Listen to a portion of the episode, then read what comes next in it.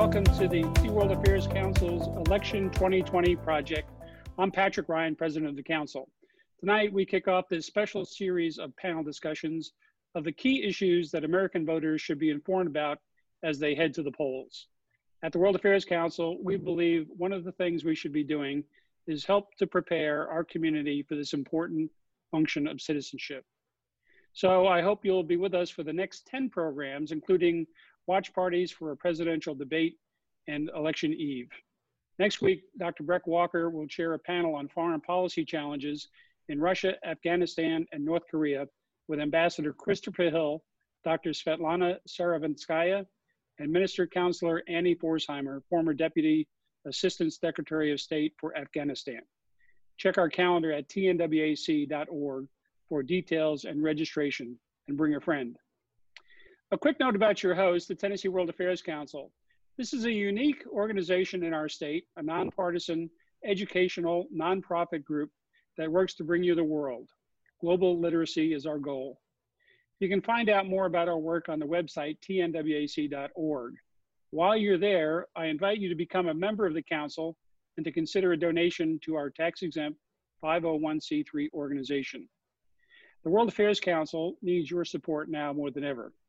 With a suggested donation of $100, you can help the Council continue to offer free and public programming to discuss critical global issues affecting American security and prosperity.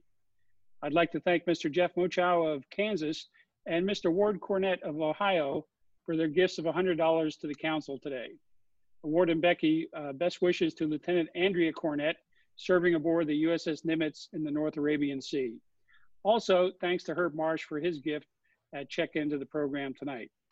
Let me mention that this week, new and renewing members and friends making a donation of $100 or more eligible for a drawing to win a copy of our friend, Professor Tom Schwartz's new book, Henry Kissinger and American Power.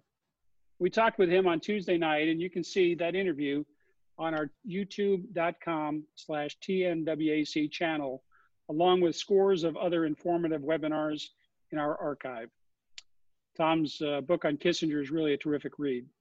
But join in any case, and please make a donation to support the work we do.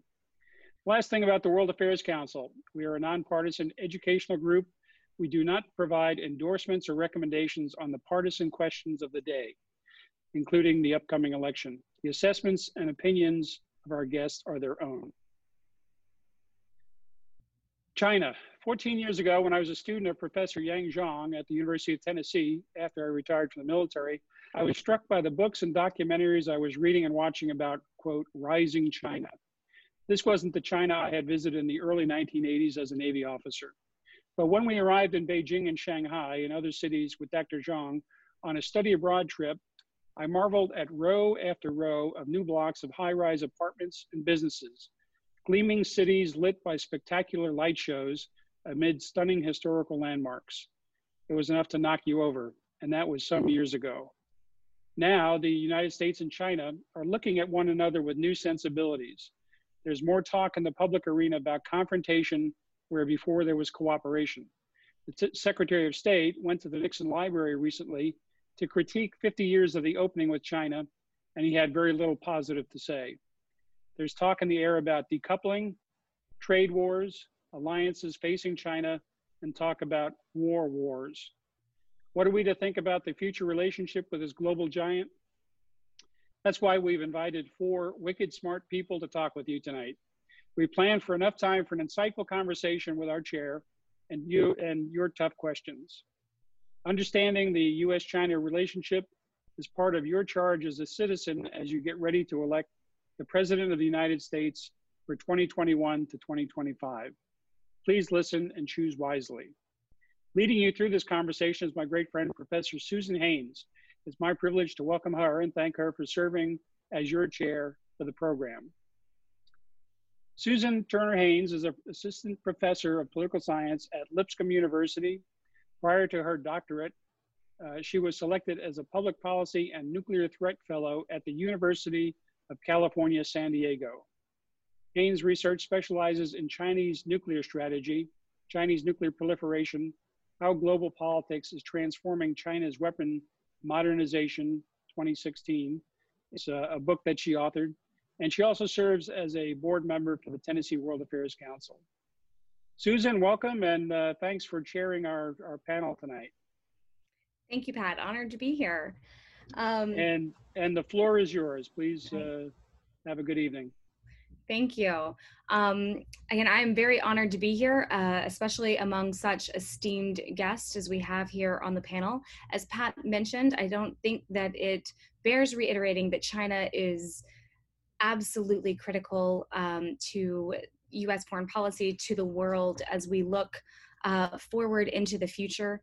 I think that if you look at um, the platforms of both parties, you can see even back from 2016 to now um, the emergence of the prioritization of China on the world stage. Really and truly, China is at the front of, of everyone's minds. Um, and I think that because of that, is absolutely appropriate that we begin the World Affairs Council's uh, series for 2020 election topics on the topic of China. Uh, before we begin our conversation, I want to introduce you to uh, my esteemed colleagues on the panel tonight so that you can have an idea of their background and their considerable expertise. Um, Dr. Yang Zhong is a professor of political science at the University of Tennessee in Knoxville. Uh, Go Vols, as Pat mentioned, he had studied um, under uh, Yang for a study abroad program in China, and I did as well, which was really uh, a wonderful experience. Um, Yang's main research interests includes Chinese local government and politics, mass political culture in China, Sino-U.S. relations, and relations between China and Taiwan. Of note, um, again, that he's led multiple trips of students on study tours to China.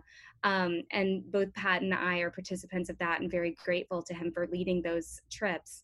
Um, Bonnie Glaser is a senior advisor for Asia and the director of the China Power Project at the Senior Center for Strategic and International Studies in Washington, uh, where she works on issues related to Asia Pacific security with a focus on Chinese foreign and security policy.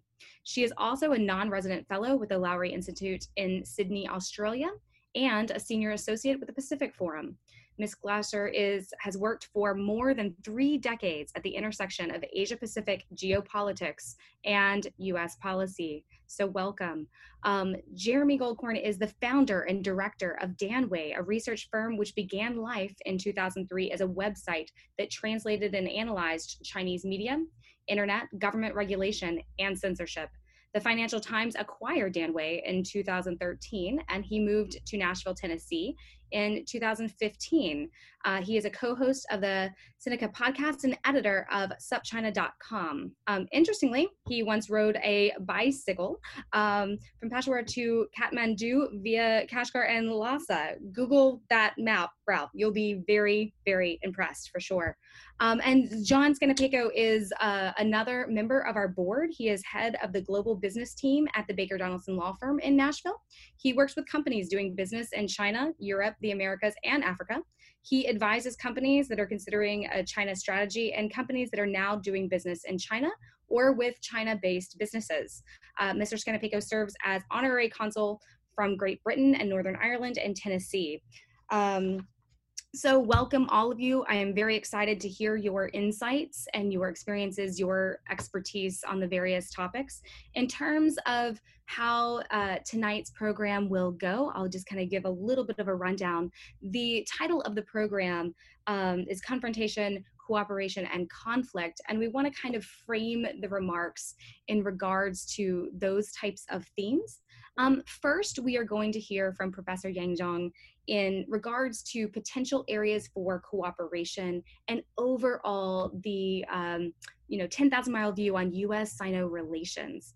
Um, then we're going to pivot, we're going to transition to the areas of confrontation because as Pat mentioned, um, there are many, specifically as framed by both presidential candidates. It does seem as though the um, relations that the United States has with China has taken a turn, and what is most often emphasized are these areas of conflict and confrontation. So we'll first uh, begin with discussing um, our economic relations, um, and then we will pivot to Bonnie and discussing security, and then lastly, we will discuss uh, with Jeremy all of the human rights implications and the domestic politics uh, dimensions of China's policy and US China relations. So, without further ado, I'm going to go ahead and lend the floor over to uh, Professor Yang Zhong for your overview of relations currently.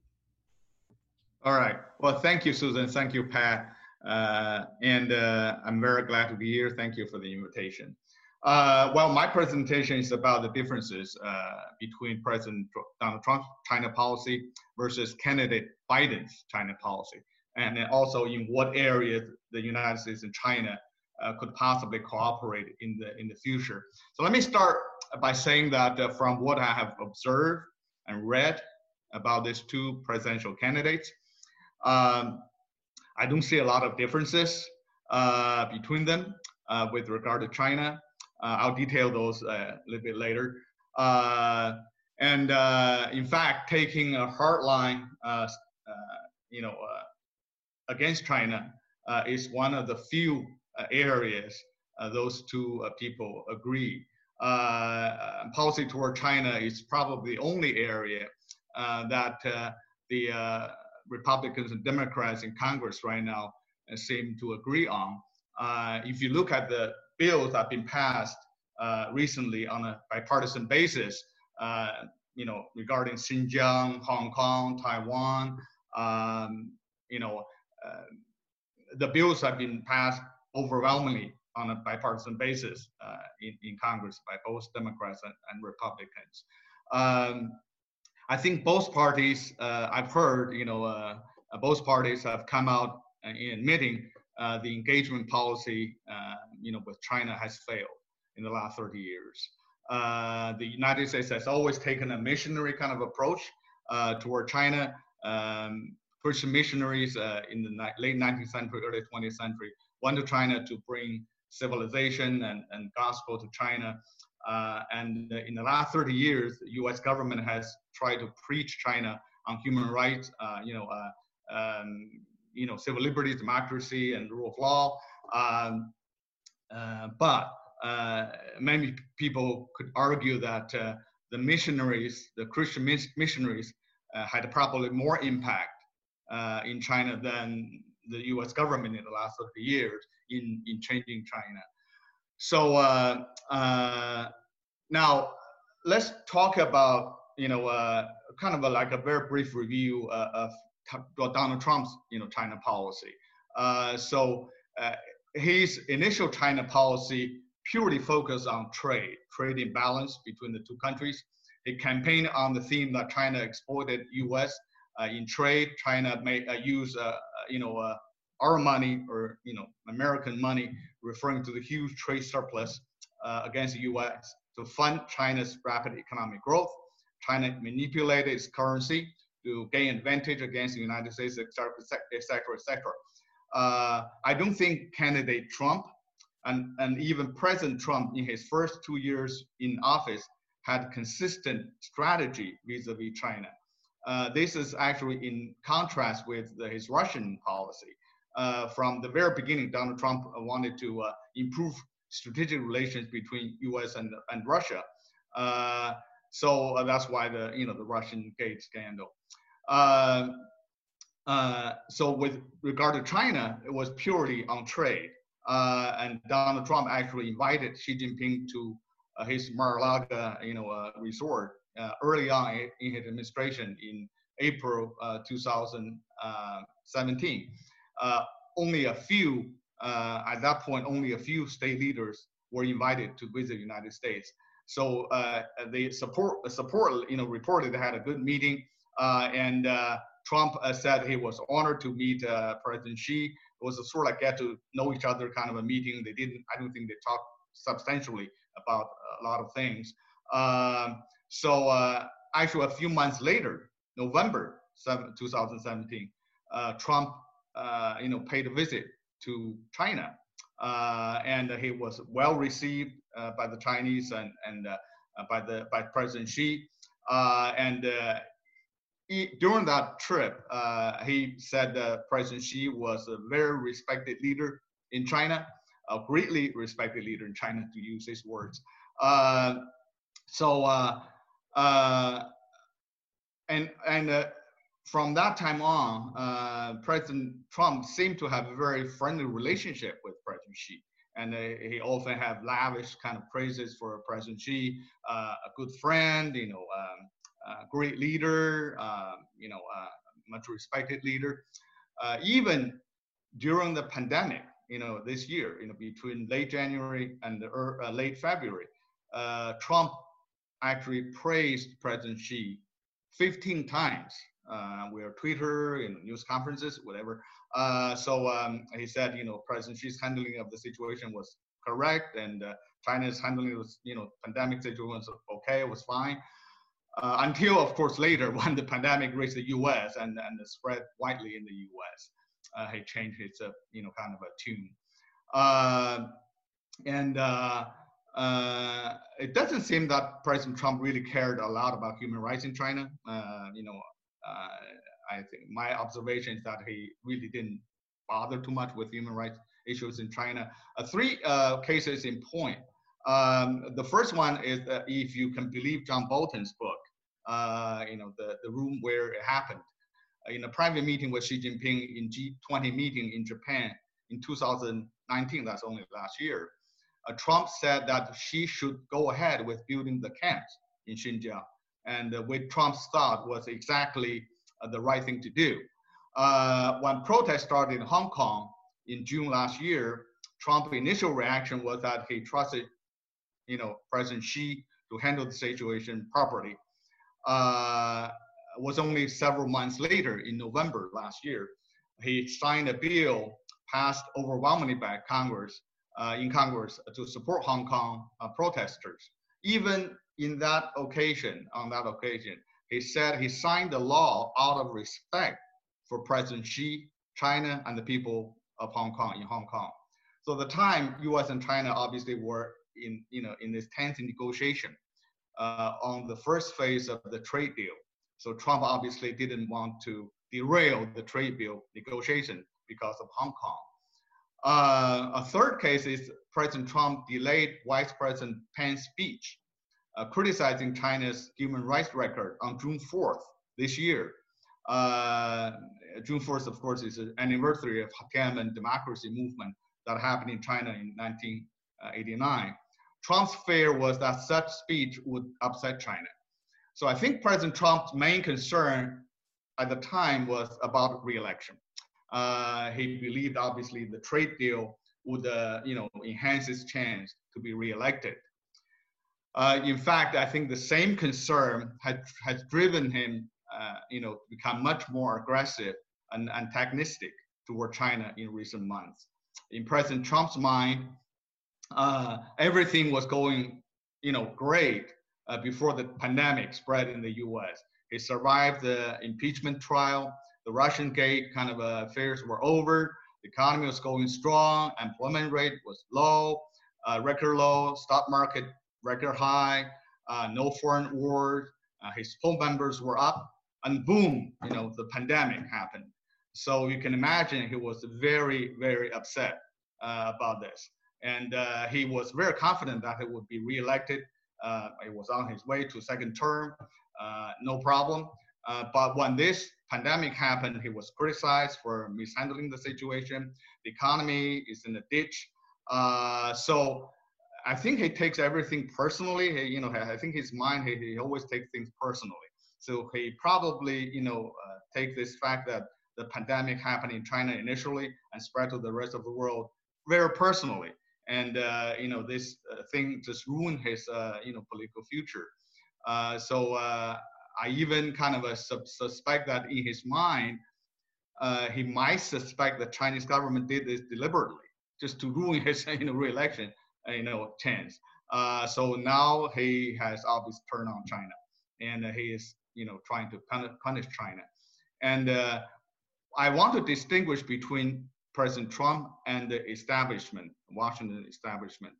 when I talk, you know, when I mentioned the establishment, I am referring to uh, you know the State Department, Defense Department, CIA, uh, the Republicans in the U.S. Congress, and those people have really regarded China as a major threat long before this. Uh, and um, uh, I think probably Trump was really you know, kind of resisting this push to treat China as a major threat until just recently.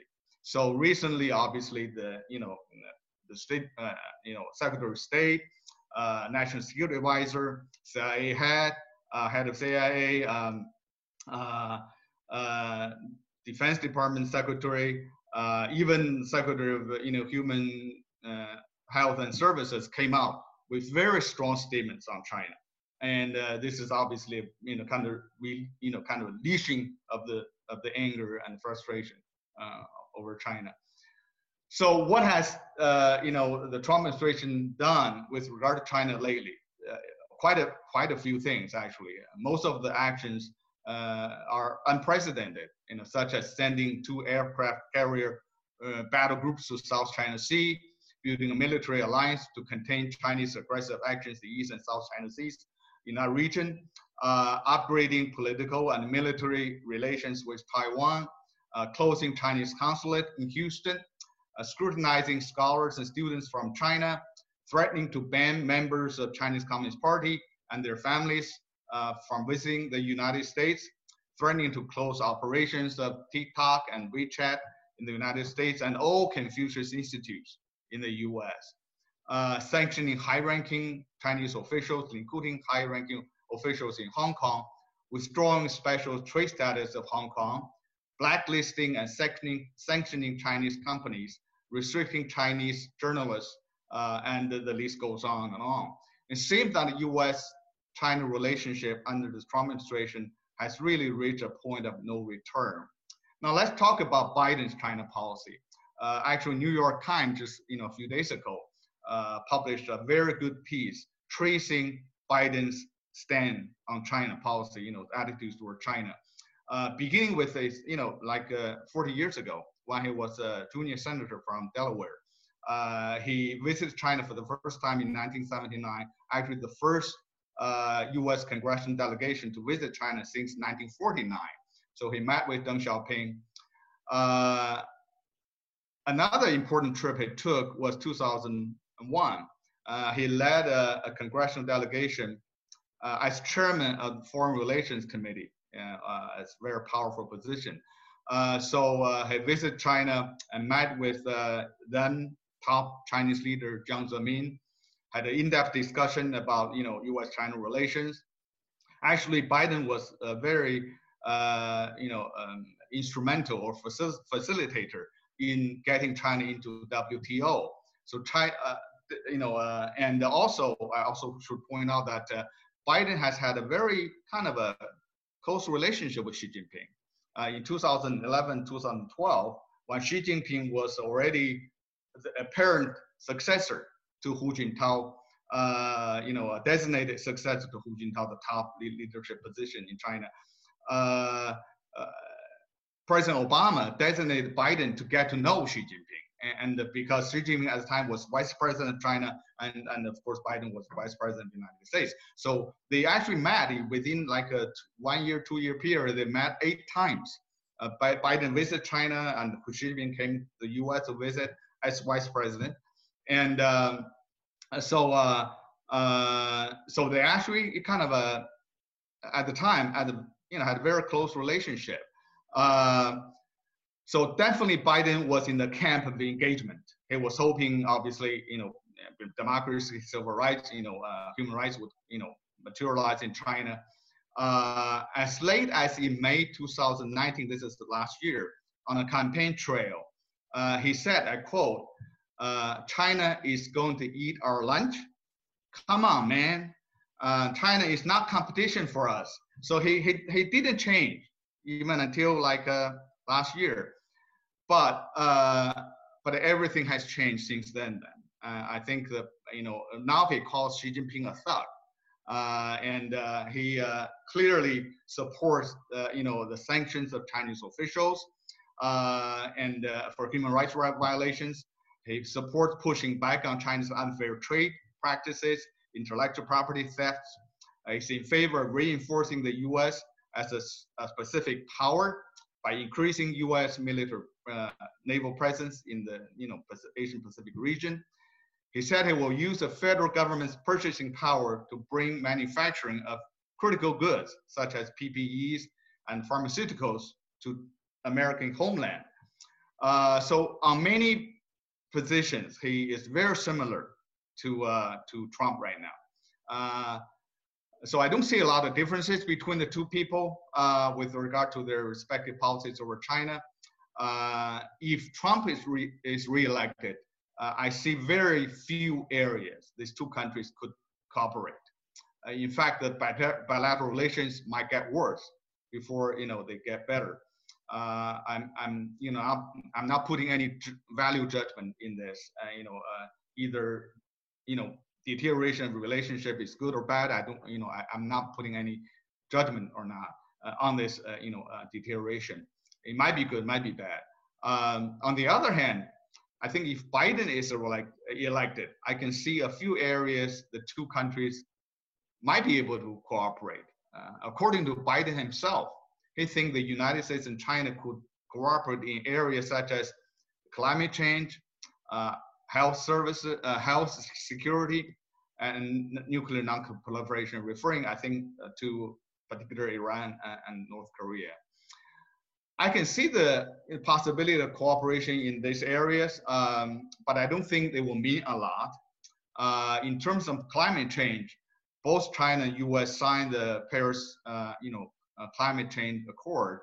Trump obviously withdraw the U.S. from the accord, uh, so I, I can see easily that Biden would rejoin, rejoin you know, this uh, agreement.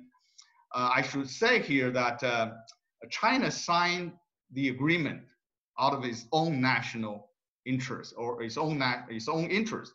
Uh, China is not doing a favor to the rest of the world.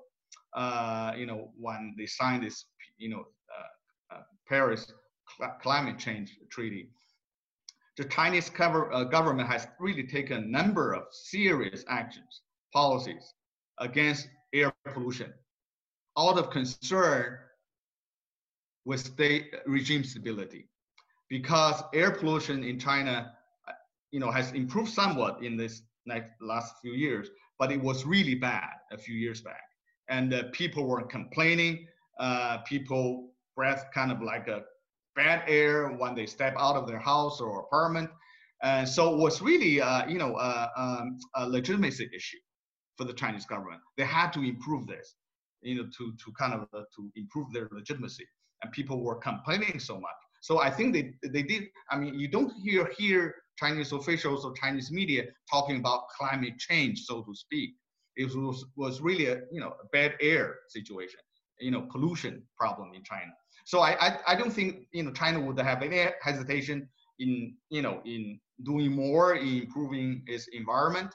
Uh, with regard to the uh, uh, health uh, security, uh, to be honest, I mean, this is about coronavirus, I think. And uh, just imagine what if China is the country who first succeeded in finding the vaccine uh, because they have two vaccines that have been kind of in the second stage now, I think going into the third uh, stage of whatever experiment. And uh, according to their report, they're very effective. And uh, what if they found this thing first? And there's obviously there's a kind of a race, it's sort of like a you know in the battlefield right now, is finding this vaccine. Uh, uh, so uh, I think in the Biden administration, I think uh, he would be open to accept some kind of help from the Chinese government uh, in, in introducing this vaccine or, or whatever, buying the vaccine, vaccine from uh, China. But in the Trump administration, I, I don't know. I mean, I don't think he will, you know, he would consider this a loss of face, uh, loss of prestige of the United States. Uh, I, I'm pretty sure that Chinese government will use this as a weapon. I don't have any question about that. Uh, Chinese government would use this vaccine as a possible diplomatic weapon to improve its image and its influence around the world. Uh, so, uh, so I, I, you know, I, I, so I think, you know, in that area, I think the Biden administration would be happy to some have some kind of cooperation with China. Now, with regard to nuclear proliferation, um, uh, of course, you know, uh, uh you know, uh, President Trump withdraw from the nuclear treaty with Iran. so I think Biden would probably revive that treaty. China would have, no quarrel about that at all. I mean, that's obviously, you know, in Chinese interest. And Professor, we might we might want to shift. okay, I, the... I have, I'm, I'm, I'm just one or two minutes. I'll, I'll okay. be done. Uh, I think overall, my prediction is that uh, this adversarial relationship with China is not going to end either way. Uh, I don't think Biden's going to change this, you know, relationship fundamentally. Uh, it's, it's really structural in my view, uh, due to the huge differences, ideological differences between the two countries, and also the fact that China is getting stronger and stronger, not only you know economically but militarily. And China is the only country that can challenge American supremacy, domination in the world. So I, I for these two reasons, I think this uh, relationship. I don't really have very optimistic view on this relationship. And uh, but we can talk about the you know the other stuff you know uh, in the Q and A uh, section. Thank you. Absolutely. Thank you, Professor. And I know you were about to go into like nuclear proliferation. I think we'll have a lot of uh, discussion on that probably with Bonnie and security as sure, well as the sure. Q&A. So I think we'll have a good back and forth there. Um, but thank you for that overview. And as you had mentioned, there has been a considerable shift um, from amiability to hostility uh, in U.S. China relations, and and really with all of the multiple actions that you outlined in terms of unprecedented U.S. action towards China, um, I think it I think no one would equivocate that we appear to stand at a precipice here and that in US China relations, and therefore all of those of you who are watching, um, that's why it's all the more important for us to inform ourselves before we go to the polls um, on these issues and on uh, US foreign policy in both areas. Um, so getting into the details of all the confrontation, because as uh, the professor mentioned, confrontation does seem to characterize relations, and it doesn't seem to be the case that that's going to change um, here in the immediate future. So, with that in mind, we want to go forward and look at the details of these areas of confrontation. Uh, we have John Scannapieco here, who's going to be discussing specifically economic relations between the US and China, uh, the trade war, everything that that entails, um, investment, trade, uh, tariffs, all of that. So, John, if you want to give us some details there uh, and distinguish the two candidates in those areas. Sure. Um, that's a lot of stuff to cover in just a little bit of time, so I'm going to hit some kind of high points. You know, I, I do agree with uh, Dr. Zhang on the uh, the engagement. I think policy that the U.S. has followed for 40 years. You know, the hope being that by supporting the growth of the economy and as that standard of living would increase, that China would adopt what I'll call more Western style um, democracy, principles of democracy, and, and, capitalism, and other things. I, I guess that we um, uh, find synonymous with you know Western uh, democracy. Um, but um, the Trump administration uh, literally made, in my opinion, a 180 uh, when they came into office. And, and, I think, you know, you have to look at this is a complicated situation because, on the one hand, China is our biggest competitor globally in all areas that we're going to discuss today and then some. But at the same time, they're also one of our biggest, I say, I don't even customer, but trading partner. I mean, we rely on them, they rely on us. Um, they need us, they need to sell their widgets to us so they can get foreign currency to then go out and buy the resources that they lack because China is woefully under resourced with a huge population. In order to keep that machine moving. They have to do this. And so we really need each other. And this is very different from, say, the USSR, US, you know, a dynamic that I remember growing up with as a kid. You know, they were our enemy, but I, if we traded one penny with them, I'd, I'd, I'd be surprised. So there was no economic relationship.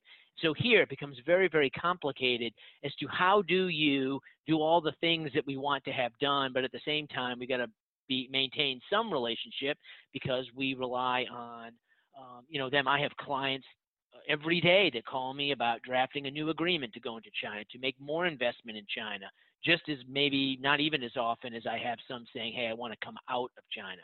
So we look at it, you know, you look at the Trump administration, and I think he was correct in identifying, the administration was correct in identifying the various structural issues that we have with China, you know, the forced technology transfers, the the intellectual property theft, you know, the subsidies that go to the companies, the the idea that China is now picking, you know, winners within its state-owned enterprises to then champion and become these global uh, champions. I think those are all big issues that we have to address.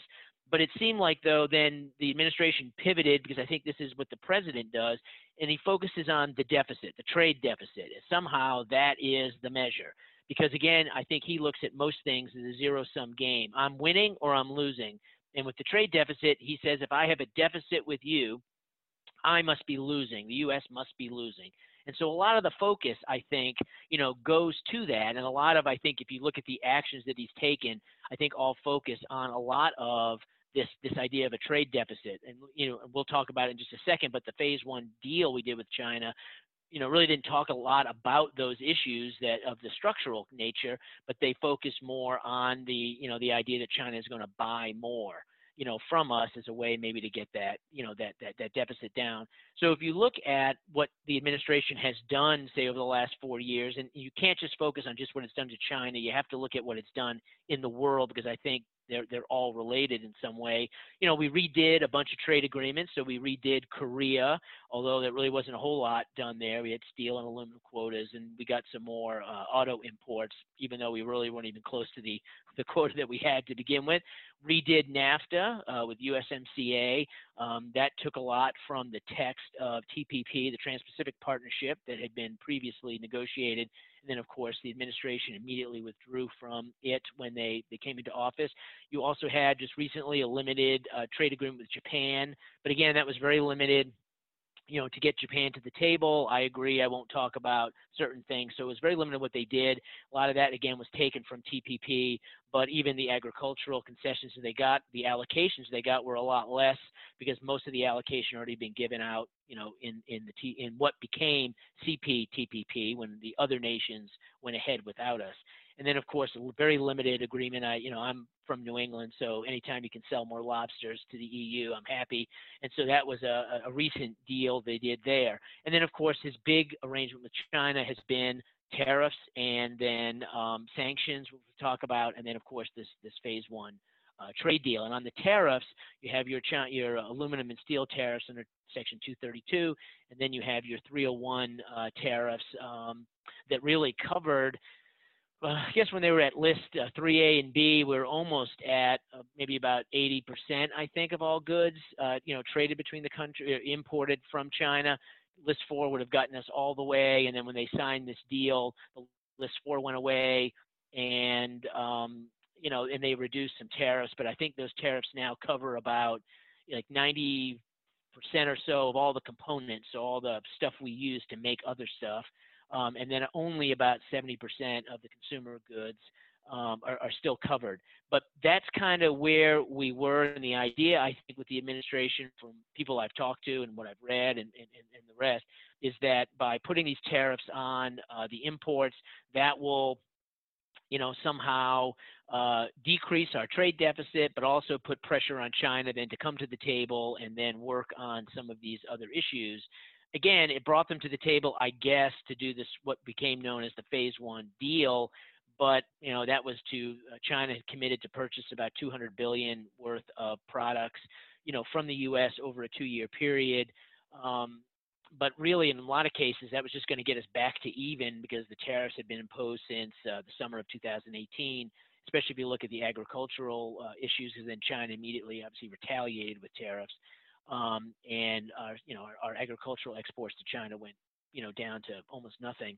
And so again, you look at the the the what where we were and what he's done. You've got now the situation where I think, as Professor Zhang really noted, I mean, they barely speak. It seems like, and it seems to be going getting worse and worse with the current administration. And all he seems to know is, I'll just put more tariffs in place. Well, you know, pretty soon we're going to run out of things to tariff um, we have now, if you look at on the investment side, um, you know, we have the Committee on Foreign Investment in the United States, CFIUS, a lot of Chinese investment, state sponsored investment in US companies, either to acquire them or to license uh, uh, much needed technology. So, we, uh, in August, I guess now of 19 or 18, I don't know, time seemed to fly. Uh, they passed the um, FIRRMA, so the Foreign Risk uh, Review Modernization Act, and that expanded the scope of CFIUS. While you know most people really didn't come out and say this, others did, that it was directed at China, and it really expanded that scope of the committee now to review what used to be only uh, if Chinese companies, say, or any foreign company was going to take controlling investment in a U.S. company now they expanded it to include certain non-controlling investments, and it was the big focus on technology, you know, what they called critical technology, foundational technology, emerging technology, and all these definitions are still being worked out by, you know, our side. But the idea was to then really watch what China was investing in and then possibly uh, restricting that. I mean, I uh, you know, we work on deals all the time, and especially with our Chinese clients, it's we really on the front end now walk through a whole CFIUS analysis just so they know what the risk is of whether that transaction will be ultimately um, found to not involve national security risks or unresolved national security risks. So you also have within FIRRMA an increase in export controls. Again, looking at where the U.S. companies were exporting technology. And so with China now, you've seen even uh, recently, even some more changes. So it used to be I'd ask, okay, where is this going? Who's it going to? Well, it's going to ABC company in China. Well, now you have to even get beyond that and really start looking at, um, you know, the end user, the end use beyond more of what the you know your, your customer because now the uh, Chinese government and the Chinese military have such close relations with a lot of Chinese companies. So again, you're starting to see a lot more restrictions on what U.S. companies can do and where they can sell. You're seeing this now also in like the uh, semiconductor. You know, uh, China has expressed a lot of interest in developing its own chips. Um, recognizing the tensions with the United States and with other countries and sanctions, that um, but the U.S. apparently, even though we don't make the chips as much anymore, we apparently make the best ma- machines that make the chips. And so you have now a lot of restrictions on these companies that are, and I, have been told this was coming a lot from the Defense Department, on restricting the sale of these uh, machines. Well, that really impacts U.S. business significantly because that's the market. You know, the market was Asia was China. And so now this is really going to put a lot of pressure on a lot of those U.S. companies if it further, you know, continues to restrict their ability to, to uh, you know, to to to sell. We've also seen now um, with also with sanctions. Um, I know people will talk about. So I'm just going to kind of highlight some of this, but you know, uh, blacklisting Huawei and other uh, 5G companies. We've seen uh, also new sanctions recently um, with cotton producers and tomato producers um, coming out of Xinjiang province, uh, you know, for the treatment of the Uyghurs. Um, you've seen other prior sanctions against companies that provided the uh, surveillance, you know, the video surveillance, CCTV uh, surveillance that's used in the province and, and that participated in the confinement. So you're seeing a lot of these sanctions. As Professor Zhang mentioned, we, we also have withdrawn Hong Kong special status, which then really, as a, as a tool against China, really doesn't do much uh, to China, but it hurts U.S. businesses in Hong Kong as well as in um, uh, as well as U.S. Uh, as well as Hong Kong businesses you know, for what for what's going on. So, you know, and, and, and there are others too. I mean, and the goal being to decouple U.S. from China. I mean, that's the goal. I just don't know how these how really that's going to happen because we are so intertwined in our business relationships now. I just don't really see that happening. I don't really think that's in the best interest of the United States either. Now, I'm not saying we still do business and, and, and all that as a way to condone let's say some of the I know human rights abuses that I know Jeremy will talk about, and some of the other national security issues that I'm sure uh, uh, Bonnie's going to talk about later. But but we are so interdependent with each other that we really do need each other. We've got to figure out a way that maybe where we can compete on the one hand and collaborate on the other. And I think that is a big difference in uh, some of the policies of, say, President Trump in his reelection and what we're likely to see in four years if he gets reelected, and also with uh, uh, Vice President Biden if he gets elected. I think we're going to see more compete and collaborate with the Biden camp than we will with the um, with the uh, Trump camp. But you know, in looking at China and, and the U.S. policy, you know, we've had this whole America First that comes from President Trump. We hear it a lot, and that has seemed to then translate into America alone.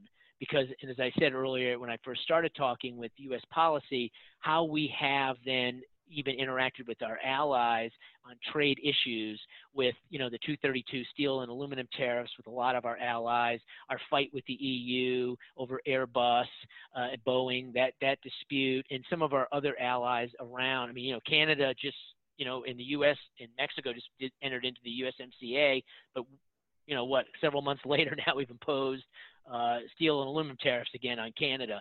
And so as a result, it's alienated a lot of our friends, friends that we probably could use in that that I'll say on the confrontation side of our relationship with China, but we really don't have them as friends really. And I think again that's going to be a big, um, you know, a, a big difference. And what it's doing is now it is it is incentivizing, I believe, China, Russia, and our allies to decouple from the United States in the long term can't trust the United States. We're not a good trading partner. So as a result, now you're starting to see these other countries enter into free trade agreements without us.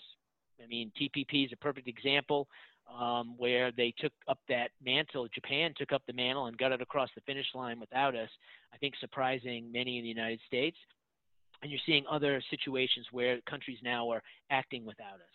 And that is, I think, problematic long term. And I think it also hurts our ability to confront a country like China that has the economy of the size of China and that will continue to grow, um, uh, you know, over o- over time. So that's kind of, I think, where we are. I think it's it's exactly like uh, uh, Dr. Zhang mentioned. It's one of confrontation, uh, sanctions, um, and tariffs. I think you know it's this it's the stick, lots of stick, not many carrots. Um, whereas I think we used to be more carrot and maybe we didn't have much stick um, before. So with with the Trump campaign, again, it, it's it's you know there's not a whole lot being said. I mean, we've got his bullet points, and then you've got a lot of what he says on the on you know on the stump. He still talks about like everybody wants fair you know enact fair trade deals. Um, he's got some made in America uh, tax credits, again, trying to reshore manufacturing, uh, especially from China back to um, you know the United States. But again, they're unspecified as to how they'll do it. And now they focus on a couple of industries that I've seen mentioned, pharmaceutical and robotics. But they really there's not a whole lot of details of how that would really be implemented. Um, again, you've got tariffs because uh, he seems to like tariffs. So they're talking about tariffs on companies that do not move jobs back to the U.S. So, and I think this is a big difference between the Trump camp and the Biden camp. So, whereas the president looks at any company that leaves the United States to go somewhere else, whether it's Europe, Africa, South America, or China, um, he wants to tax or tariff whatever they're doing because he sees that as, uh, I guess, unpatriotic in some way. And I think the Biden camp makes a distinction between those companies that are leaving the United States, say, for example, in manufacturing in China, because they want to access the China market, or maybe they want to access the Asian market. But they're not necessarily going to China to manufacture their products to then bring them back to the United States for sale that's where I think the the Biden camp will be looking to maybe impose tariffs or some sort of tax, but I think as a way to maybe incentivize uh, them to you know come back. So if you look at then the, the the Biden camp, I agree with Dr. Zhang as well. I think that China is because now it's the only thing that has bipartisan support is we don't like China. So I, I agree. I think he's somewhat uh, uh, uh, limited in what he can do. Um, I think you will see the 232 tariffs hopefully kind of drift away over time. I think the tariffs, the China tariffs that Trump has put in place, while he criticizes them, I think he's stuck with them because that really is the only leverage that he has, maybe to negotiate on the collaboration piece or to try to get them to move on the trade side. I also think you'll see the Biden administration uh, reach out and do more bilateral approach, not the America alone, but more of a, a, multilateral approach. And so I think he will try to repair all of these relationships that have become frayed or damaged in the Trump administration in Europe and other places bringing then those countries together to then develop a, a policy then that can be used to confront uh, to deal with China because in the past China seems to respond better when they're getting pressure from multiple kind of points, multiple points than just say um, the, uh, the the the the U.S. So again, the Biden camp has very similar policies though on trying to reshore and create more jobs here in, in the United States. But I think whoever gets, I think if Trump gets elected, you're going to see more of the same, more harsh, you know, uh, uh, approach. I think with the Biden camp, you're going to see more of that cooperation, collaboration, but also recognizing that we're com- competitors. Um, and I think that's where I think we'll, we'll, we'll do a lot better. So sorry there's a lot to unfortunately there's, there's a whole lot to cover there uh, is a lot to cover so. absolutely on all of these topics we could spend yep. i mean uh, a lot I know, of whole days. but yep. thank you, John. And I know people are going no, to have you. questions, so we can kind of uh, keep keep discussing these issues as people have uh, questions. But on the point about uh, more stick and less carrot, I don't think it, there's a better segue for security, um, sadly, because I do not think that that is an area of a lot of cooperation. So, Bonnie, without further ado, I'll go ahead and lend it over to you to discuss um, our security relations with China. Well, thank you, uh, Susan and, and, and Pat and the Tennessee World Affairs uh, Council for inviting me to join the panel today. Uh, I'm really going to focus on two security issues in particular and sort of dig down in deep into them. I think that uh, the real flashpoints uh, between the United States and China that could escalate to war uh, are Taiwan and the South China Sea. Um, and so I'm going to talk about uh, those two issues. Uh, an, an, accident or maybe a deliberate military action uh, could, in fact, uh, escalate to a wider war. We did see in 2001 a collision between a Chinese fighter pilot and a U.S. reconnaissance plane uh, that really did lead to a, a political crisis. and I think that we have even less ability today to manage that kind of, of crisis. So, first, I want to talk a little bit about why uh, the United States thinks Taiwan is important. Um, it is it is certainly important to the United States uh, it, because it shares our values, uh, and uh, I think that the first half of this century is going to be defined by a systemic competition between the democratic market-based values that are championed by the United States and uh, its allies and uh, countries around the world, and, and of the authoritarian state led economy that is advanced uh, by Beijing. And Taiwan really sits at the front line of this rivalry. It's, it's the target of Beijing's most sophisticated tools of uh, political and cyber interference, as well as economic coercion. Uh, the future of Taiwan is important overall to the geopolitics of the Indo Pacific. Uh, if if I had the ability to give you a map, I would show you that it it sits in the middle of what is often referred to as the first island chain. It stretches from Japan to the Philippines to the South China Sea. And uh, successful coercion of Taiwan would really shatter the confidence that US allies would have in US security guarantees uh, and in the credibility of what we've long, we've long called the hub and spokes network of US alliances in the region. Uh, that for seven decades has maintained um, the Pacific Ocean as a barrier against threats to our own security here in, uh, in the United States. So this is not just an issue of uh, whether China integrates uh, Taiwan into the People's Republic, uh, but it has much broader implications. And then finally, um, uh, just to um, pick up on some of the points that uh, John made in the economic sphere, the future of Taiwan is very important to US economic competitiveness and prosperity. Um, it, it's actually now the United States' uh, ninth largest trading partner. Um, and in the first half of this year. Uh, but really, more importantly, it's one of the world's most advanced producers of semiconductors uh, along with, of course, Japan and Korea and the US. Um, it's a key link in global supply chains and a close alignment of uh, Taiwanese high tech firms with the US would really enhance uh, secure supply chains in the transition to 5G, to the Internet of Things uh, that are going to define prosperity in the 21st century. If these fall under Chinese control, uh, then that is going to pose uh, challenges, I think, uh, for the United States.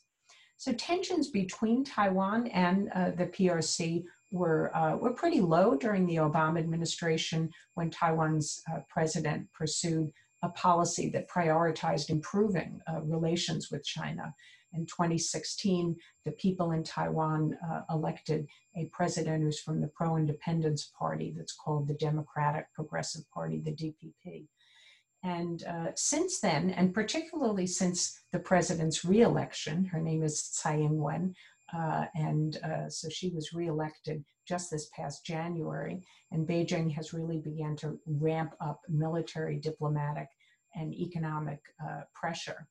There's been uh, many moves by the US Congress uh, in recent years, as well as the executive branch, to support Taiwan. And in fact, just before Trump was inaugurated, uh, he actually had a call with Taiwan's uh, president. That was really unprecedented.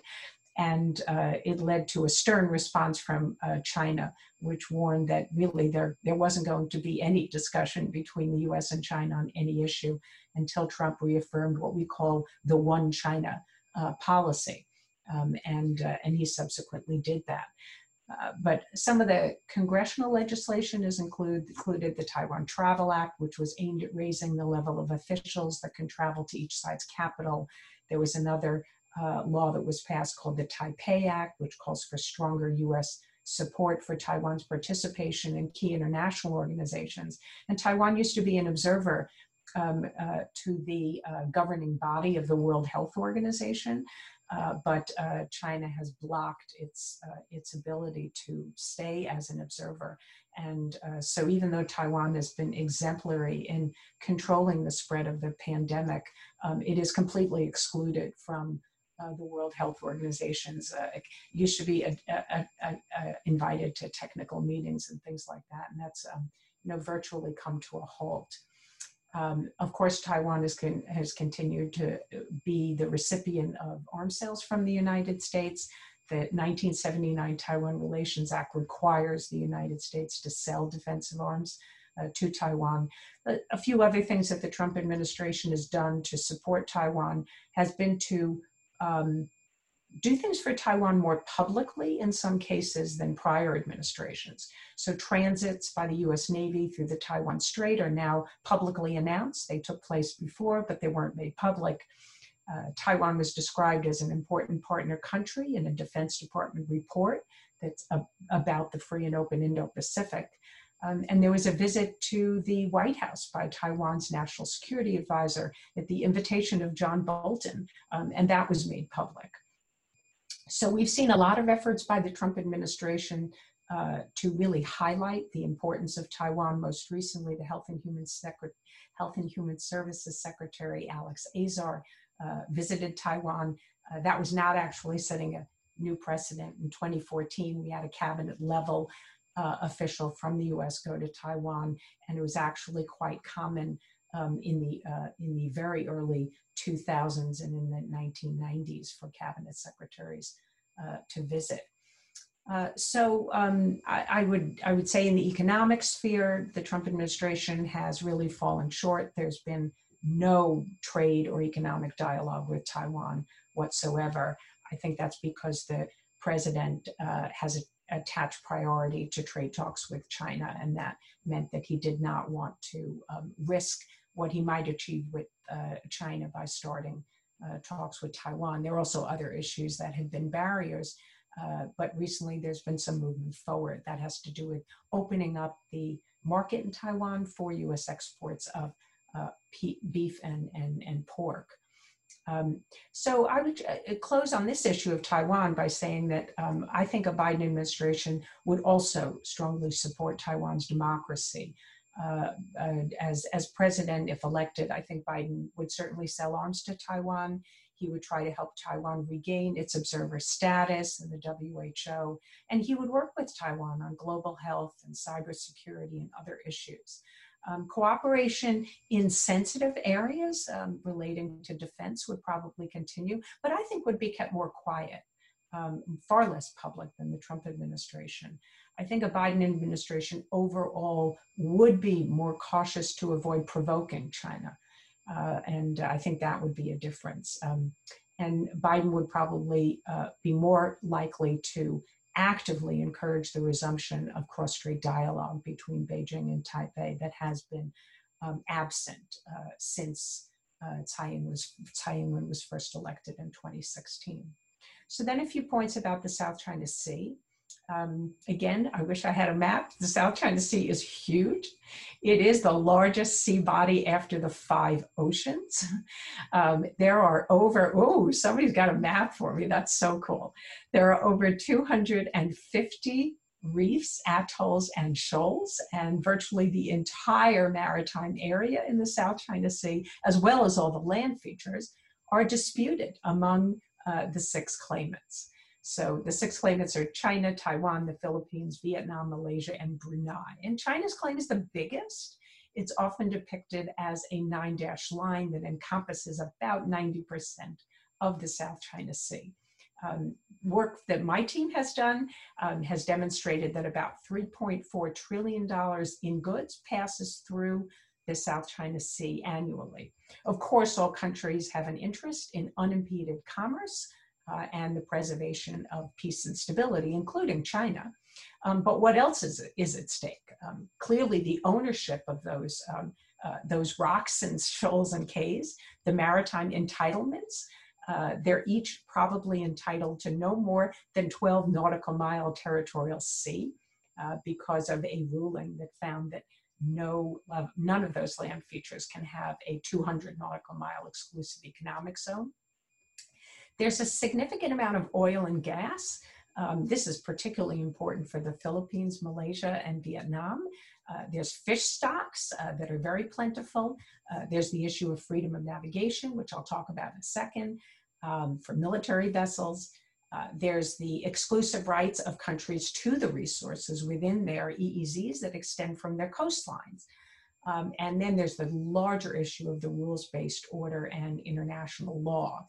So in 2015 and 16, China dredged and made these tiny reefs into huge islands, which they then tra transformed into military bases. Um, and uh, a tribunal that was formed under the UN Convention of the Law of the Sea found in uh, July of 2016 that this nine dash line claim is actually not legal, and China has no basis to claim resources that are inside other countries' exclusive economic zones. So Beijing rejected the ruling um, and uh, did not take any actions to really bring its policies in line with it. And then, in response to these excessive maritime claims under the Obama administration, US Navy ships were dispatched to conduct freedom of navigation operations. We call them FONOPs. And the Trump administration increased those operations. Uh, China has viewed some of the US Navy's actions as aggressive they have tried to even, in one case, interfere with one of the operations and came within um, uh, just a few hundred uh, um, uh, feet of a US Navy destroyer, which was really potentially quite uh, dangerous. Both the US and China have conducted major military exercises in the South China Sea. Um, uh, Dr. Zhong just mentioned that uh, the US had two carrier battle groups there for the past month. That was actually not unprecedented. It's just the first time since 2014 that we've had a simultaneous uh, two carrier operation in the South China Sea. And China just fired missiles into those waters, testing even its so called carrier killer missile, which is the DF 21D. So it's very difficult to estimate what, if anything, the Biden administration really would do interesting. This is a very tough pro- problem. China has, to some extent, already changed the status quo in its favor, but it does seek to further strengthen its control over all the waters and potentially the land features.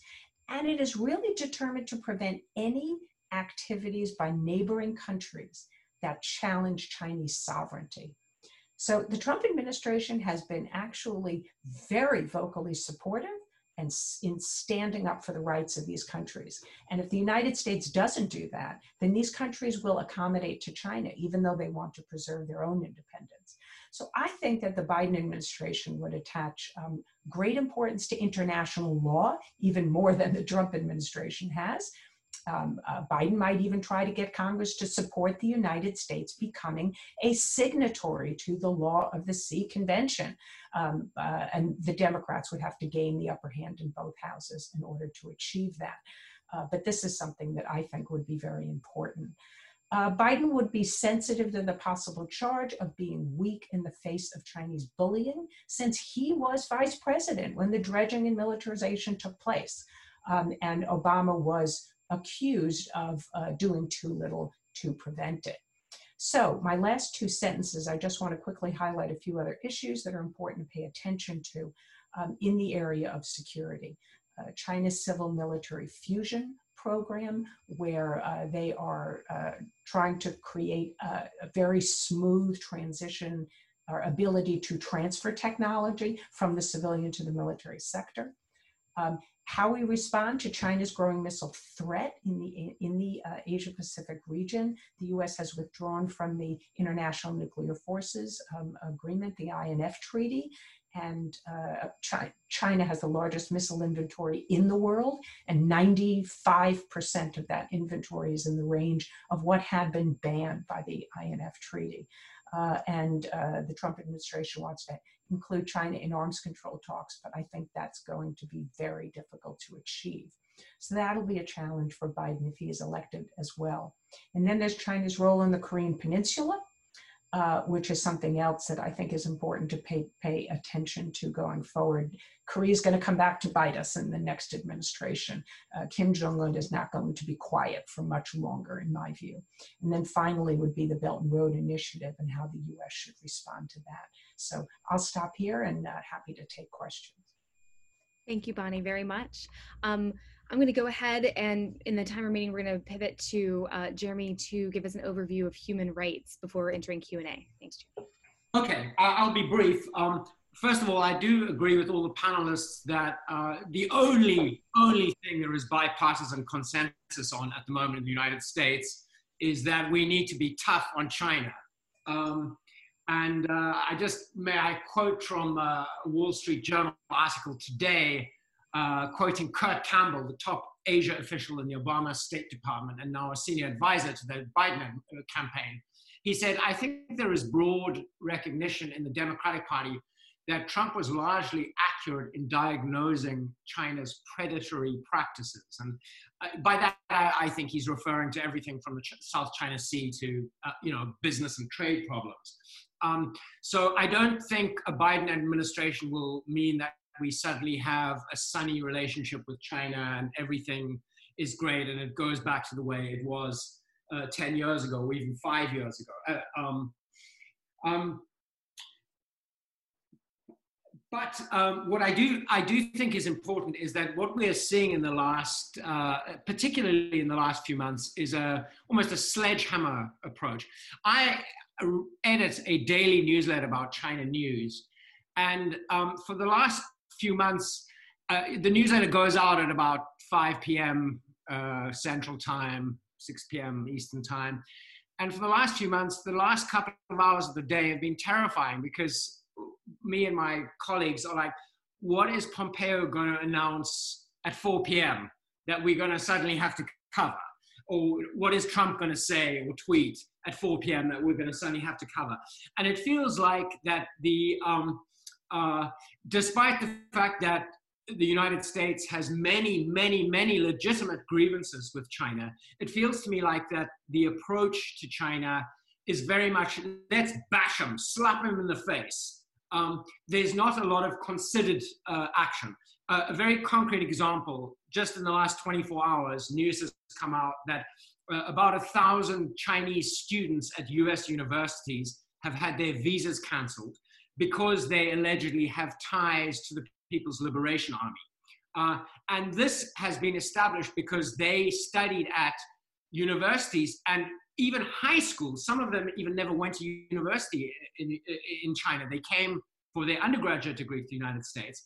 Uh, they went to high schools or universities that had some kind of relationship with the People's Liberation Army. Anyone who's been in China for longer than about three weeks knows that the People's Liberation Army is everywhere and they have their fingers in all kinds of things. And just because a student went to the Beijing Post and Telecommunications University does not mean that they're a spy. But now we're kicking these people out. And what are we doing in the United States? We are causing a Chinese brain drain. The most talented immigrants, the most talented artificial intelligence engineers, the most talented people are no longer going to want to come here because of these uh, fairly brutish actions that many of them seem um, designed uh, it's sort of like a macho thing. You know mike pompeo makes these statements we're not going to take it anymore. So does trump. So i would hope and from what i've read i would i believe that a biden administration it's not that our relationship with china is going to get suddenly much easier or that there will be less complexity or you know fewer difficulties it's still going to be very difficult um, but they seem to be a little bit more thoughtful about the approach to China, the people around him, the people advising him. In contrast with, you know, one of his top China trade guys is the economist Peter Navarro, who previously was an obscure figure, uh, uh, uh, almost a crackpot, uh, making um, sensationalist videos uh, and writing books in which he quotes himself uh, using an anagram of his name. These are the type of people currently driving the, the China um, policy of the Trump administration. So I don't know if the Biden administration will be better, but I'm pretty sure that there will be fewer whack jobs behind it and that there will be a little bit more thought behind it. And I'm, I'm sorry if that sounds too partisan, but I, I, I don't believe that if you look at the, um, the reality of what's been going on, I don't think that you can deny uh, that the way the administration is dealing with China is um, a, a, sort of a, an approach of uh, very strong rhetoric and brute force that is often applied in the wrong places. Um, and then just to finish off to talk about human rights, which is what uh, we promised I will talk about, is um, for people who uh, in the audience who may not be aware, there are many, many human rights issues in China. Of course, there have been, you know, ever since 1949 when the Communist Party took over. Uh, but in many ways, the last uh, eight to 10 years, uh, particularly since uh, Xi Jinping became top leader, uh, have um, seen an acceleration of some pretty appalling practices. So you have more than a million Uyghurs, a mostly Muslim ethnic minority in Western China, in internment camps uh, that are uh, supposed to re-educate them to not be extremists, but uh, that uh, are essentially concentration camps. Um, you have people like the professor at, at, Tsinghua University, which is often called China's MIT, a law constitutional law professor named Xu Zhangrun, who is being hounded and um, uh, detained on trumped up charges by the police, basically because he's been writing essays uh, criticizing Xi Jinping. Um, you have the crackdown in Hong Kong, where um, uh, Hong Kong was promised 50 years of autonomy from 1997, the so-called one country, two systems uh, concept. And now you have the central government essentially mandating very um, restrictive policies in terms of education. Uh, the freedom of the media is being seriously impinged on. Foreign journalists are being denied visas or kicked out.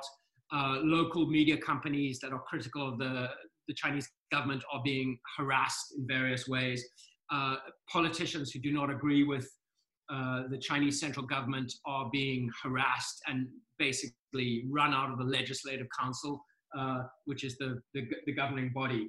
Um, uh, and these kinds of abuses, uh, I mean, I could go on for hours. Um, there's a lot of them going on these are, are serious issues, and I don't think these are issues that the United States should um, stay silent on. However, the Chinese government, the Chinese Communist Party, has never actually responded very uh, uh, positively uh, to pressure on human rights. Uh, that just hasn't happened. You know, going back to 1949, the Chinese Communist Party is not very receptive to foreign criticism uh, of what it's doing. But what I would say is that when China feels uh, under threat, um, And when China feels that, you know, for example, the United States is offering it only sticks and no carrots, um, they also tend to be a lot more paranoid about everything. They're paranoid about foreign foreign interference in Hong Kong, you know, American, the NED. I mean, it's ridiculous. The NED with their tiny little, horrible little budget that they can't do anything is often accused in uh, Chinese nationalist media of, you know, masterminding the protests in Hong Kong. And that's ridiculous. But the, the, the, when there are only sticks coming from the United States, the Chinese government gets more paranoid also about the internal situation. So um, I think a uh, you know this is going to be an interesting difference. Uh, this um, well, uh, we will see. Um, Trump himself uh, does not talk about human rights very much, and obviously doesn't care very much. But Mike Pompeo does talk about it quite a lot, and there is uh, a lot of movement um, in Congress to sanction China for human rights abuses. Uh, if the Democrats get in, uh, it's likely that there will be a lot more noise about this. Um, I'm not sure what, to be honest, uh, what effect that, that is going to have. Uh, but uh, to conclude, um, I do think that um, what the US needs in its approach to China is a lot more sensitivity in terms of what we are trying to do and what what is the end game? What are we going to achieve? And just bashing China on the head, um, uh, criticizing them uh, very loudly about everything, um, slapping tariffs on, restrictions on students, investigations on Chinese scholars, who many of whom, uh, you know, are uh, very happy to be in the United States and are not working for the Chinese government, but are feeling uh, under threat because the Department of Justice's China initiative is making them feel that um, their position here is very weak. These things are not helping us in the United States to achieve any of the aims that we want to uh, with regards to China, from trade to human rights. And a more sensitive approach, I believe, would actually be much more effective. Excellent. Thank you very much, Jeremy. I appreciate that. Um, and you've given us some time here um, to go through some of the Q and A's. Um, just as a reminder to those of you guys who are watching, um, you can put your uh, questions that you have for the panelists in the Q&A, and you can do that by selecting the little icon at the bottom of your screen. Um, if you do so and you have a specific question for a specific panelist, uh, please designate so in your comments. Otherwise, I'll kind of open it up to the panel. Um, but we've already collected a few questions uh, that I want to distill and um, offer up to the panelists. Specifically, uh, Professor Yang Zhang, um, I have some questions that panelists have proposed uh, earlier. Um, Nazad Harami has asked, uh, he's expressed concern regarding China um, building a bloc or an alliance per se with um, other countries um, against the United States, specifically using uh, COVID 19 as a means to galvanize the globe uh, in favor of China and against uh, the United States um, by providing assistance to those countries in the wake of COVID. So I'm curious if you think this is, might be an accurate representation um, and or if you're concerned about this. Um, there's another question also for you, Professor, in regards to you had characterized uh, Xi Jinping and Trump as having amiable relations and then that break after COVID. So these are related. Um, and Kelly O'Connor wants to know if Trump is capable of distinguishing between Xi Jinping and China as a state, or if those are one and the same.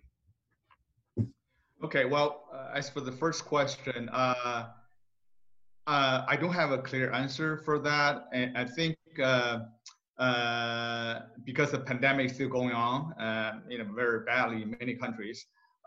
so um, I think China has to be very, very careful and sensitive in in like using this as a like a like a weapon, like a vaccine, whatever you know, help. Uh, I think there there were signs that the Chinese were trying to do kind of a this, you know, by sending you know uh, uh, help uh, or assistance to some you know, I guess friendly countries or countries they really want to court you know, with uh, early on. Uh, but I, I think China actually is on the defense right now, and and because the pandemic has not stopped, uh, and uh, it did originate in China, and uh, I, I I don't think this is time for China to. I mean, for example, they had like a huge celebration. Not, I, I don't know whether celebration is the word, but you know, like a award giving kind of ceremony to to give award to those uh, people who contribute to the prevention or spread of, of the disease in China. Uh, was that kind of too early, you know, uh, too soon? Uh, and because the, the, the rest of the world is still suffering. And, and uh, you know, like India is suffering, you know, many other countries, Bangladesh, you know, Pakistan. Uh, Pakistan is obviously close ally of China. Uh, so I, I, I, I don't think China is doing that intentionally right now, but I wouldn't rule out, you know, in the future, when everything's said and done, uh, you know, uh, China might kind of use this, you know, kind of a special vaccine or maybe some other kind of assistance uh, to um, court for international um, kind of uh, allies or, or, alliance, whatever. Uh, for the second question, um, uh, right now, I, I don't think Trump is calling President Xi a friend anymore. he just, you know, refused to say whether it's a friend or not friend when, you know, when he's asked. So uh, uh, I think that romance problem or whatever you call it is over. Uh, and uh, uh, I think early on he did differentiate between Xi and the rest of China uh, because they say a lot of bad things about China. You know, it's called China virus, Chinese this and that. But he still called Xi a friend at the time, like a few months ago. and I think now he probably is treating both the same way I think it's kind of a um, you know, of course, you know, Xi represents China, and and the, the government of China is represented by Xi Jinping, and so I, I would think that he would kind of view both the same. Thank you, Professor. Um, we have a couple of uh, series of questions actually in regards to Taiwan, uh, specifically security questions uh, aimed for you, Bonnie, by David Thompson, Austin Travis, and Ambassador Dick Bowers, all of which seem to be um, curious about. So, David is curious about whether or not China might exploit a disrupted outcome of the presidential election and use that as an opportunity to invade Taiwan. Um, and then Austin Travis is also curious about um, the push for this cross strait dialogue um, and whether or not there is a chance um, for real dialogue actually coming out of uh, the election between China and Taiwan. And I know you kind of answered this other one offline, but there is a curiosity about America's commitment uh, to Taiwan when push comes to shove. So I want to group those together since they're all related to the Taiwan flashpoint. Great, and I will uh, I will try to answer them briefly uh, regarding uh, the US commitment to Taiwan. I should make clear that actually the United States doesn't have an ironclad defense commitment to Taiwan. We had a mutual defense treaty with Taiwan, we no longer do. Uh, but we do have commitments under the Taiwan Relations Act, um, including making um, uh, uh having the capability to deter coercion as well as use of force by China uh, against Taiwan. But if uh, there were a crisis, it would be up to the president in consultation with Congress uh, to make a decision about how we would respond. China has developed massive capabilities to put US forces at risk. We call them sort of area denial anti access weapons. Um, and, and, this is, of course, missiles and fighters um, and many other uh, uh, capabilities uh, that really are creating uh, very strong challenges for the United States to intervene. Uh, there's been some calls in the US recently for the United States to no longer be ambiguous about whether it would come to Taiwan's defense and adopt a position of strategic clarity. And there is an article by Council on Foreign Relations President Richard Haass arguing that in the current issue of Foreign Affairs, which uh, I would uh, commend people to read. I am, uh, I've just written a, a reply to it, sort of critiquing the position, and I disagree. I actually think strategic ambiguity continues to serve American interests, but we have to make our threat credible. So we have to bolster our capabilities, and uh, we have to make deterrence uh, credible. The prospects for cross-strait dialogue are not very good right now. Um, I believe this is in large part because Beijing set a very, very high bar for, uh, for Taiwan to uh, engage, for them to agree to a, dialogue with Taiwan. In 2016, I think actually uh, President Tsai Ing-wen went a long way uh, to try to reassure uh, Beijing that she would not seek independence and she would not be provocative. And China just said basically, you have to accept Taiwan as part of China or we're not talking to you. And that's where we are today. Uh, so China's going to have to reconsider its position. I'm worried instead of making its position softer, that the position is just going to harden further. Uh, but um, that brings me to really the last question about about invasion and whether China would take advantage of any particular opportunity that might be created by the US being distracted uh, to invade Taiwan. My own view is that China has a lot of interest at, at, at stake uh, in trying to continue on this path of peaceful unification to uh, through yes some coercion but also to persuade the people in taiwan that they just have no other choice they might as well just join the prc uh, because use of force would put at risk many of China's other interests that I think are actually more important in a sense. Because Taiwan isn't going independent, it's not going anywhere, it's 100 miles off of China's coast.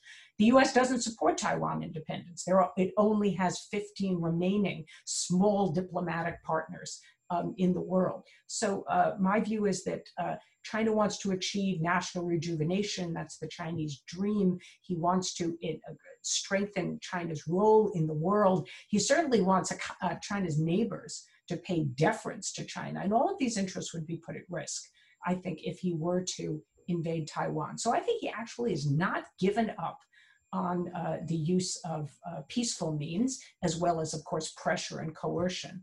Uh, but um, to me, he, he is not as urgent as some people believe him to be. So the capabilities are developing, uh, and we should strengthen our own means to deter a Chinese strike, but I don't think that one is imminent.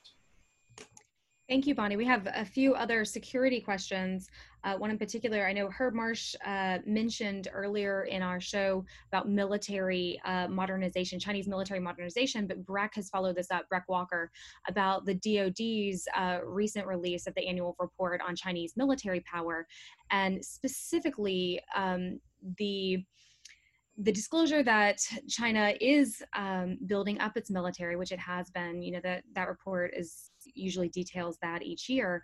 Um, but with that, what do we think? And this is for you, Bonnie, but it also is for the rest of the panelists.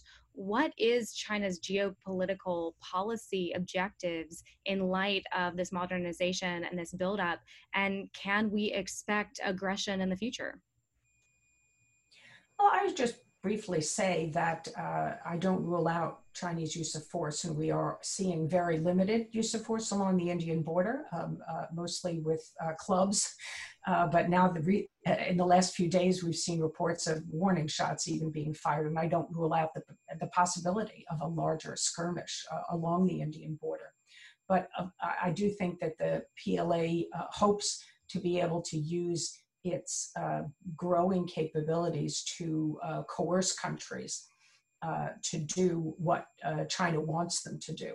Uh, uh, I don't believe that China actually sees a war with the United States or solving the South China Sea by force as really in Chinese interests. So, you know, we always talk about Sun's line of, you know, sort of winning without fighting. Um, I, I, I, think that the Chinese actually, the Chinese military knows it hasn't been to war since 1979 with Vietnam. Uh, and I actually think they're not necessarily confident that they could deliver Taiwan, for example, to seize and hold uh, control over it. But their capabilities are growing. There are some people in China who I think are overly confident that they could use military force. But I found in my own conversations, not only with the Chinese military, but militaries all over the world, that they tend to focus on their deficiencies rather than their strengths.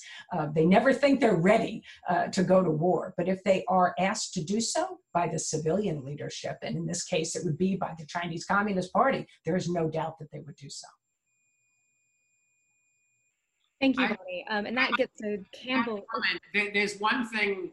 Uh, I don't think Xi Jinping is planning a war in, in, in Taiwan, but this is a man who sees himself uh, as having a historical mission to, in his words, um, you know, the great rejuvenation of the Chinese nation. Uh, and uh, his other um, phrase that he uh, kind of stole from America is the Chinese dream.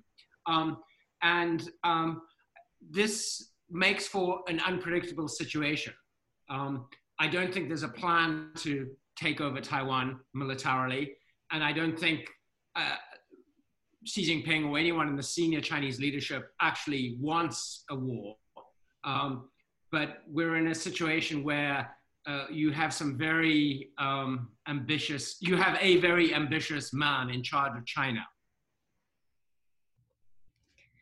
Thank you, Jeremy. That gives me a good segue to Campbell's kind of related question to that. And this is open to everyone. But if push came to shove, if that actually occurred, um, either in Taiwan or in India, um, whether by um, intent or by accident, if there was a skirmish that escalated into military conflict, um, to the panelists, do you think that the US would intervene and how so? So my short comment is that the U.S. Um, is more likely to get involved in any contingency in which a treaty ally is involved. That that is make really means the Philippines. Uh, we are required under uh, treaty language that uh, if Filipino um, military assets forces uh, are are attacked, that the United States uh, would come to their aid. Uh, and the Trump administration has in fact been even more explicit that this applies to the uh, Philippine holdings in uh, the South China Sea. Uh, and, and there are several of them. There's one in particular that's called um, uh, uh, Thomas, uh, Second Thomas Shoal, where the Philippines has a, a, small number of Marines that are sitting on an, a, a, decrepit ship that's falling apart, and they have to keep resupplying it and fixing the ship. Um, and every once in a while, the Chinese have um, tried to uh, intimidate the uh, resupply process and prevent uh, things from being resupplied. Uh, and they, uh, they, there, there could be a situation there with if they actually uh, tried to use force against Filipinos, that the United States would get involved. I think it's highly unlikely would get involved along the India border. Um, we, we have not been involved in China-India issues in the past that have involved the, the border. Uh, so I don't think that there is much uh, potential that we would get involved in any contingency there. Well, my uh, expectation is that uh, the U.S. will be involved uh, with the Taiwan issue if Taiwan is attacked militarily by the mainland. of course, you know there are all kinds of contingencies, and and I'm pretty sure the Pentagon has probably some war games, uh, plans, contingencies, you know, uh, already kind of uh, developed, drafted up. Uh, even in consultation, I wouldn't rule out the possibility they consulted the Taiwanese on this. And so there's some kind of a consultation go on between Taiwanese and, and American defense officials, you know, under the table, kind of, a, you know, secretly. Um, and um, so I mean, you know, the, the conventional wisdom is that if China have an all-out war on Taiwan, uh, Taiwan will not be able to defend itself. Uh, absolutely not. And uh, uh so, um, you know, uh, how long can Taiwan hold on? You know, until the American, you know, uh, come to help. and so, um, but I think the the probably the the the plan or the thinking, strategic thinking is that uh, China has to think it twice or three times before they do this because of the price they have to pay uh, for this. Uh, you know, they can take over Taiwan militarily, physically, but uh, it's going to be, you know, it, you know, China's going to pay a very, very high price. Uh, and so I think that's probably, you know, uh, in the back of the mind of the Chinese, you know, when they want to take any military action against Taiwan. Thank you, Professor. I think that with the with the amount of time that we we've gone over just about five minutes, not too bad, but I I, I do want to provide time for closing remarks. So I want to thank everyone um, for providing us your insights and your perspectives and and what's ahead, what we can anticipate for U.S.-China relations. Um, I'd like to provide the floor to anyone who has my some final remarks, but also Campbell has a great question that I think is a nice wrap up question, which is if you have any book suggestions, any reading suggestions for somebody who might want to dive more into this topic uh, prior to Election Day.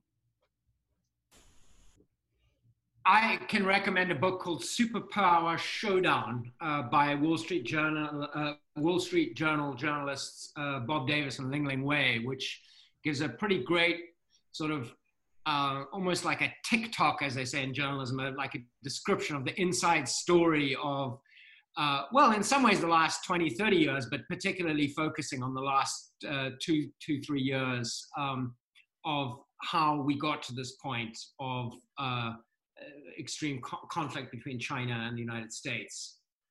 Not conflict, extreme tension.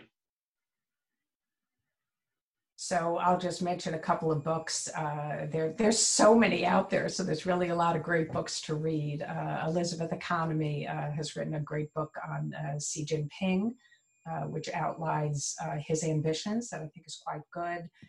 Richard McGregor has written a couple of books. There's one in particular on the Chinese Communist Party, which explains the, the role of the party in, in China that I thought was, was really worth reading.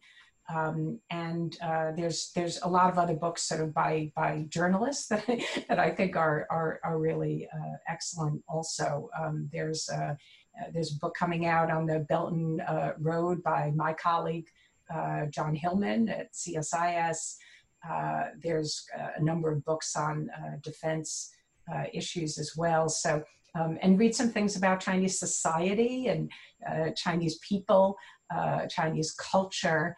I, I, have found um, that you know just just focusing on on one issue uh, leads you sort of down a bit of a tunnel. So it's good to cover uh, a range of, of issues uh, relating uh, to China, but do read about its history. Uh, because I think that how understanding China going forward requires understanding how the Chinese see their own history and the century of national humiliation and the drivers of Xi Jinping's Chinese dream. Do you have any other recommendations and or comments, just pressing comments that we want to close with? Buckle up. It's going to be a rough ride.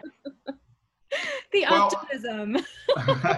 well, I mean, I, I, I, I, just don't think in the in the future uh, or near future, uh, win-win outcome is a likely possibility in this bilateral relationship.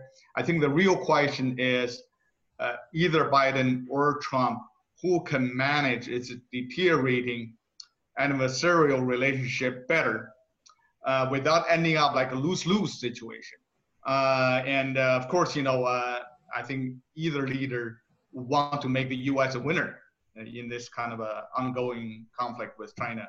Uh, but you know, you know, how, how, who can manage it better now to, you know, make this relationship like a lose-lose kind of, that's my kind of uh, conclusion. And if I may just, and if I may just kind of tack on to something that, that Bonnie said, you know, in terms of don't just focus on one issue, under, try to understand China culturally and all the rest. I think a lot of times we view China and what China does and how it responds through our U.S. glasses. And the U.S. and China are 180 degrees and again, that's not one's good, one's bad, which is different. And I think it's very important that you also step in the shoes of China and understand that much like us, uh, you know, China wants to be a a company, a, company. I'm sorry, a country with a, a, strong economic future. They want to be able to provide for their people, much like we do. Now, how we go about that may be very different. Okay, but I think though, in order to uh, uh really respond in a meaningful way, you really do need to understand more of Chinese history, as Bonnie was saying, and really understand why certain things, why maybe the response is what it is, um, and why some of these actions are taking place. And it's not something that maybe we're as familiar with here. And I think sometimes that leads to some of these, that's to me the biggest concern that I have when you have miscalculations that lead to some of these accidental wars and all the rest because people just don't really understand each other. Um, they don't take the time to. And and, and that but that was something that I think as a as a just a citizen in the United States, you really should try to read books and really try to understand, um, because I think it will help you make a more meaningful decision, and also understanding these issues better, and really then who maybe is taking a you know a better, more reasoned approach.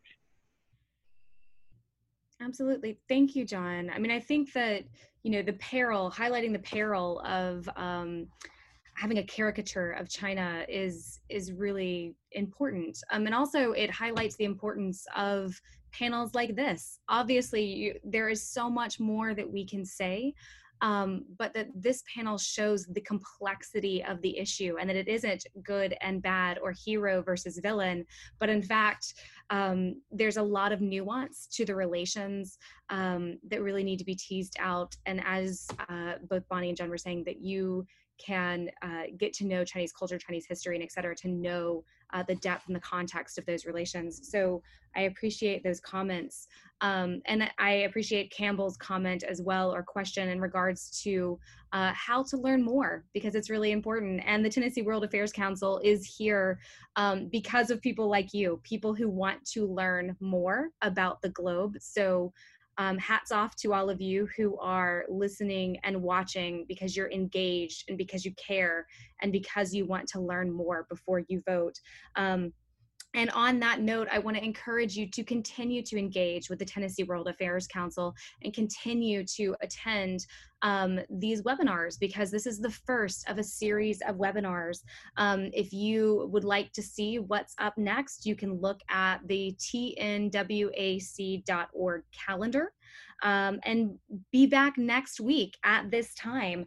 Um, it's going to be our second in our election 2020 series. Uh, Dr. Breck Walker is going to be uh, the chair of the evening, and the topic of next week's panel is going to be foreign policy challenges, Russia, Korea, and Afghanistan. So tonight was all about China. They got three countries to cover next week. So I don't envy uh, that conversation, but there's a lot of depth and there's a lot to discuss there. Um, Breck Walker's uh, guest will be Ambassador Christopher Hill, Dr. Svetlana Savranskaya, and former Deputy Assistant Secretary of State for Afghanistan, Annie Pforzheimer.